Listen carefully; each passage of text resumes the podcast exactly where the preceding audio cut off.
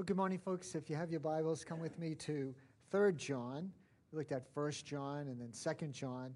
And this morning we're going to look at one half of 3rd John, and uh, then we'll uh, finish it up uh, next week.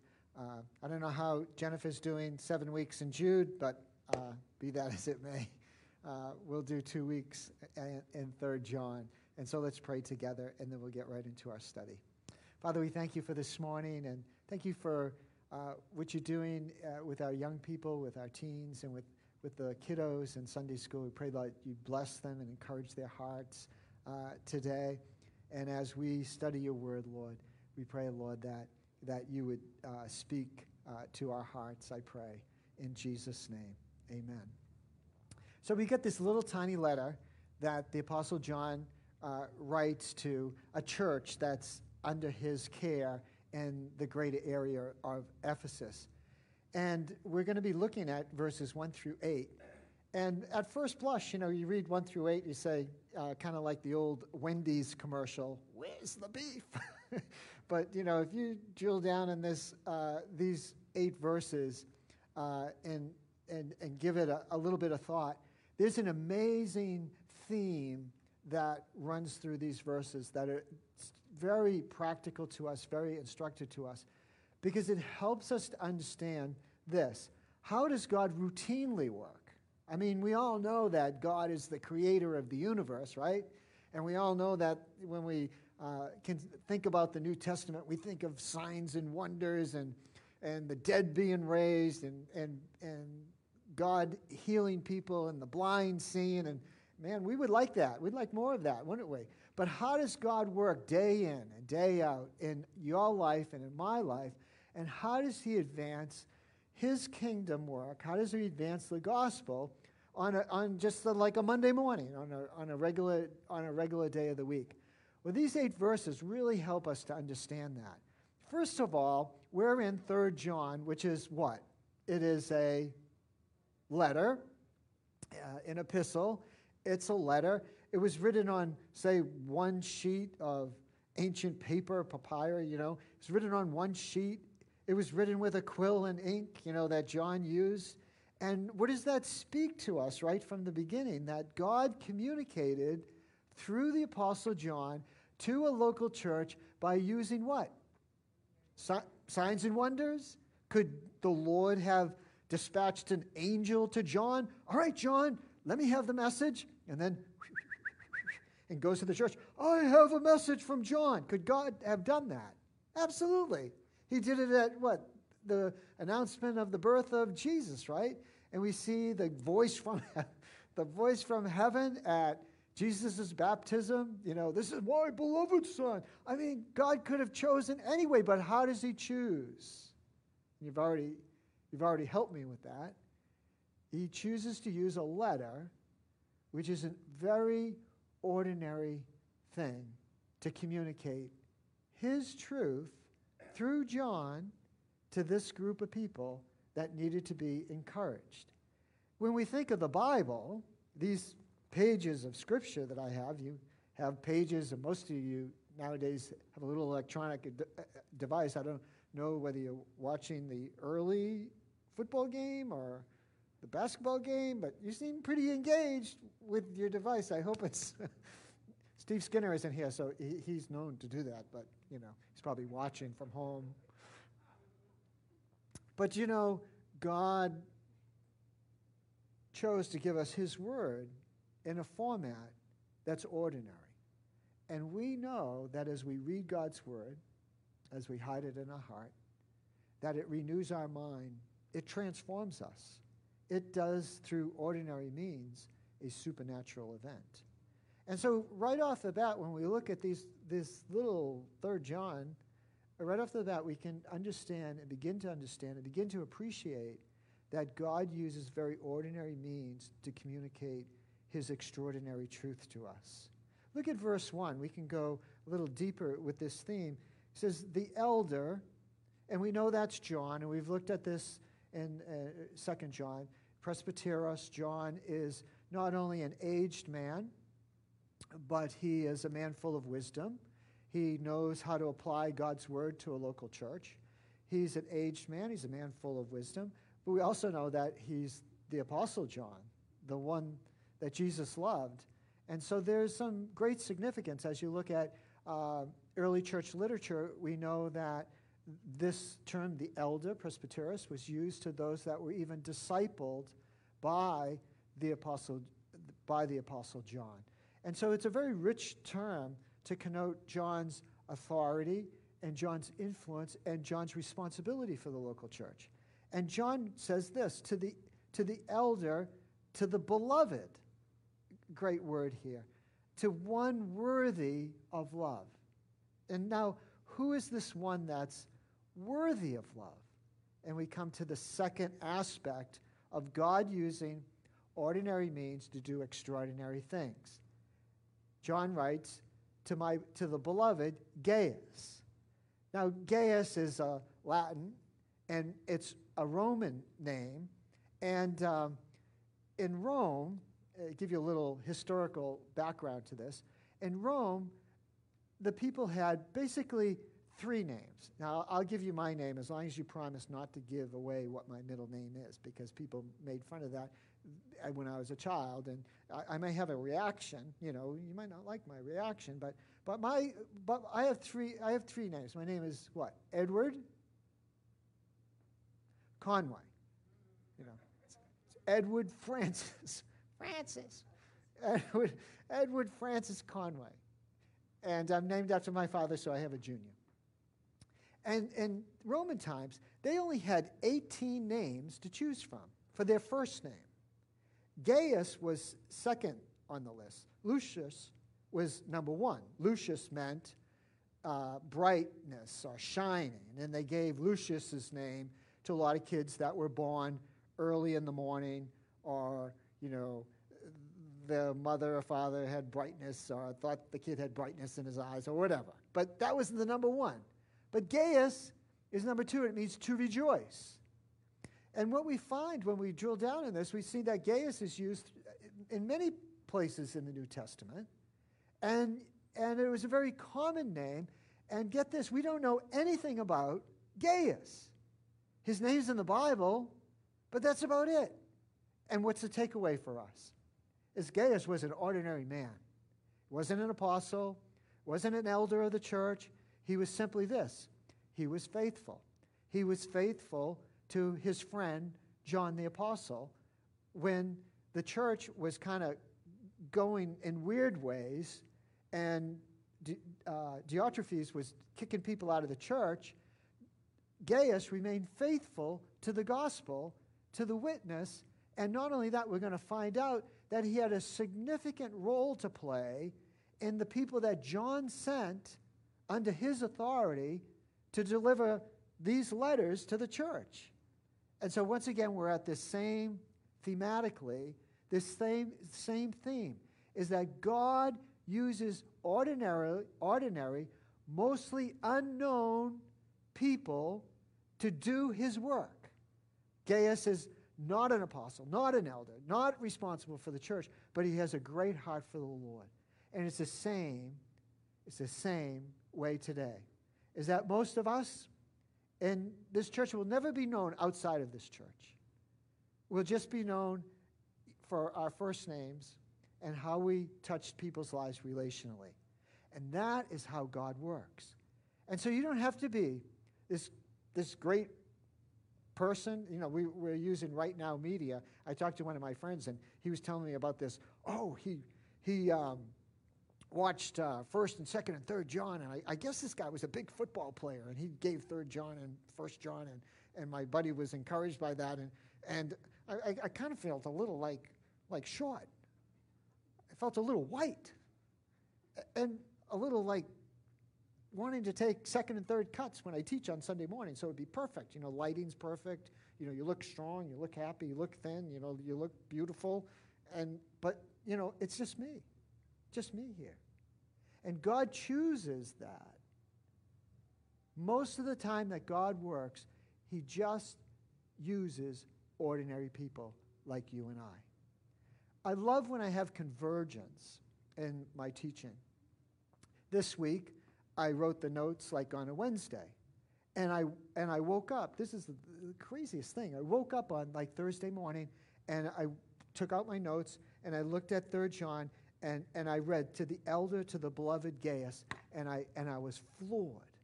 I said, Gaius just ordinary. The letter's just ordinary. Gaius's ministry that had such fruit is just ordinary. And then I took out my devotions for the day, and I like Charles Stanley. I've, I've, I've, said, I've said that for a long time now. I like Charles Stanley's notes, and they're just brief. Um, and he's got read through the Bible in a year, which I do. And, uh, and, the, and, and uh, when I went to the, the I think it was the, the Thursdays uh, devotional, it was all about this guy, Zebedee. Now, do you know who Zebedee is? We know he's a fisherman, but do you know anything else about him? Yeah, you know about the relationships that he's touched. That he had two sons, what? James and John? And they were what? The sons of thunder. You know, they wanted to call down fire on a Samaritan village. Their father was unknown, but he was faithful in raising his sons.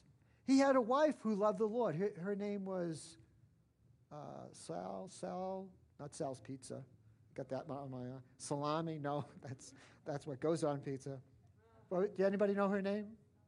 Salamoni, like Salomon, right? Salamoni. Did you pronounce the e? I never took phonics growing up, but we'll pronounce the e. Salamone. Yeah, there we go. You fact check my sermon. Please don't do that. So, but you don't know you don't know anything really significant about Zebedee, but you know, you know great significance about the people that love Jesus because Zebedee led them in the truth. And many times, as moms and dads, as, as grandparents, that's, our, that's one of our biggest ministries, is to impart faith to our little ones, to speak truth into the people that in our little sphere, in our little village, where God has placed us, we get to speak the gospel.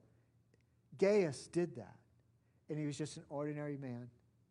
Let's look at the text, see if we can drill out anything else here. He says, Beloved, he says, the elder to the beloved Gaius, whom I love in the love, I, I, I love in truth. In other words, he loved Gaius because he was true to the gospel.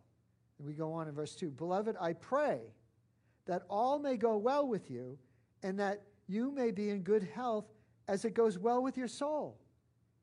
There's another one ordinary letter, ordinary man, and ordinary prayers. A lot of times we, we, we wonder how can we pray for someone? What, oh, I can't pray for someone. I don't have, I, I, I must have heard this.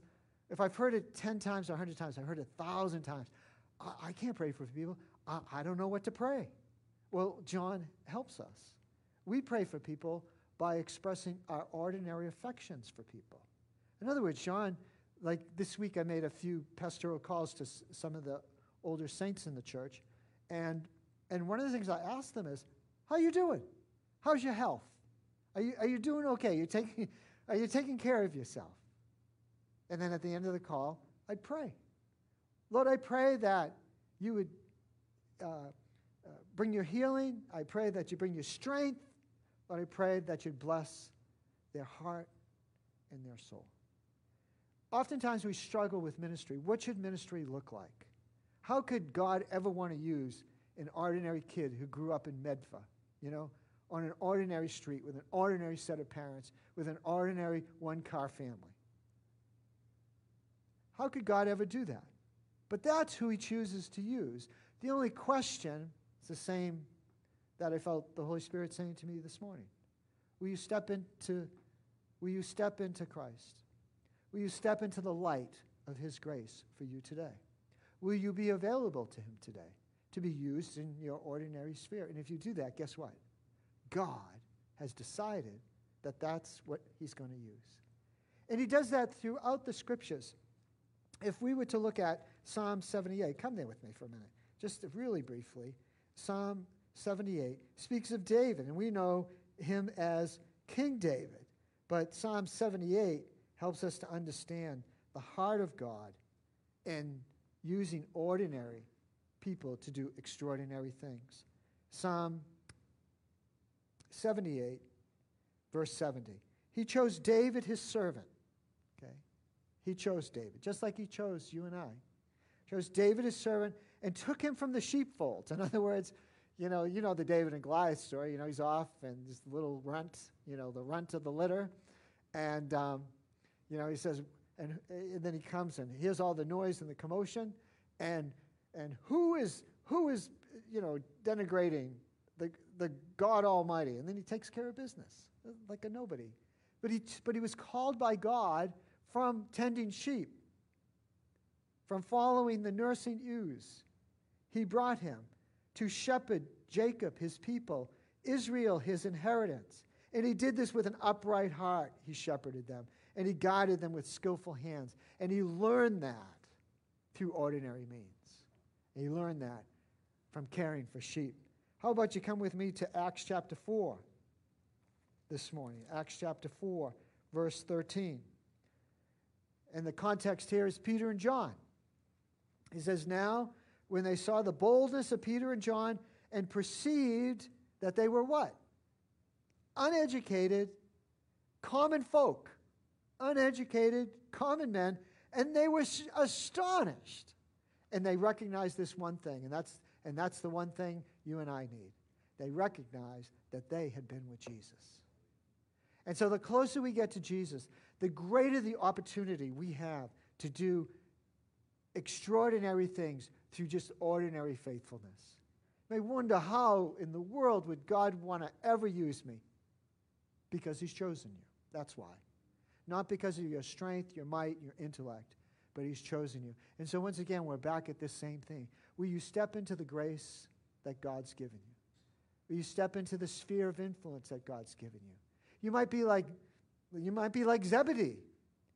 You might, you might never be known for nothing, but your sons, man, your son's are going to be known as sons, uh, sons, sons of thunder, which is what Jesus nicknamed them to be.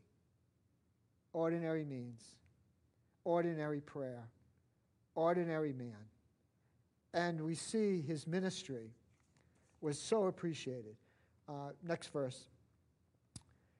For I rejoice greatly when the brothers came and testified to your truth, as indeed you are walking in the truth. I have no greater joy to hear that my children are walking in the truth.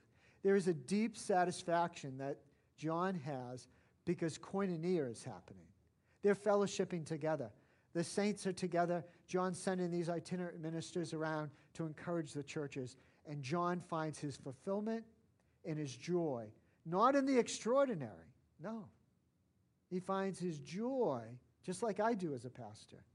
When I, when I hear someone is, is walking in the truth, when I hear that when someone's taking care of their kiddos, when I hear that someone's having lunch with one of our elderly saints, my heart goes, yeah, because that's what it looks like. John goes on.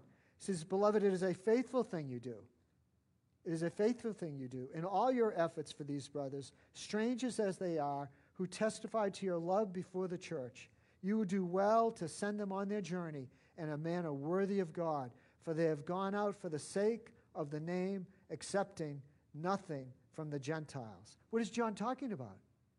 Well, he, he's talking about hospitality. And hospitality has an amazing uh, ability to transform lives. You say, having a meal with someone? Absolutely. I remember when I was a young believer. I mean, I was I was still single. I'd gotten out of the Air Force. I had recently been saved. I came up here. I went to Hillside Evangelical Church in Medford, and there was this couple there, Alex and Anna Mae Skinner. And they saw a young guy in the church, and they said, Hey, why don't you come over to the house and have lunch?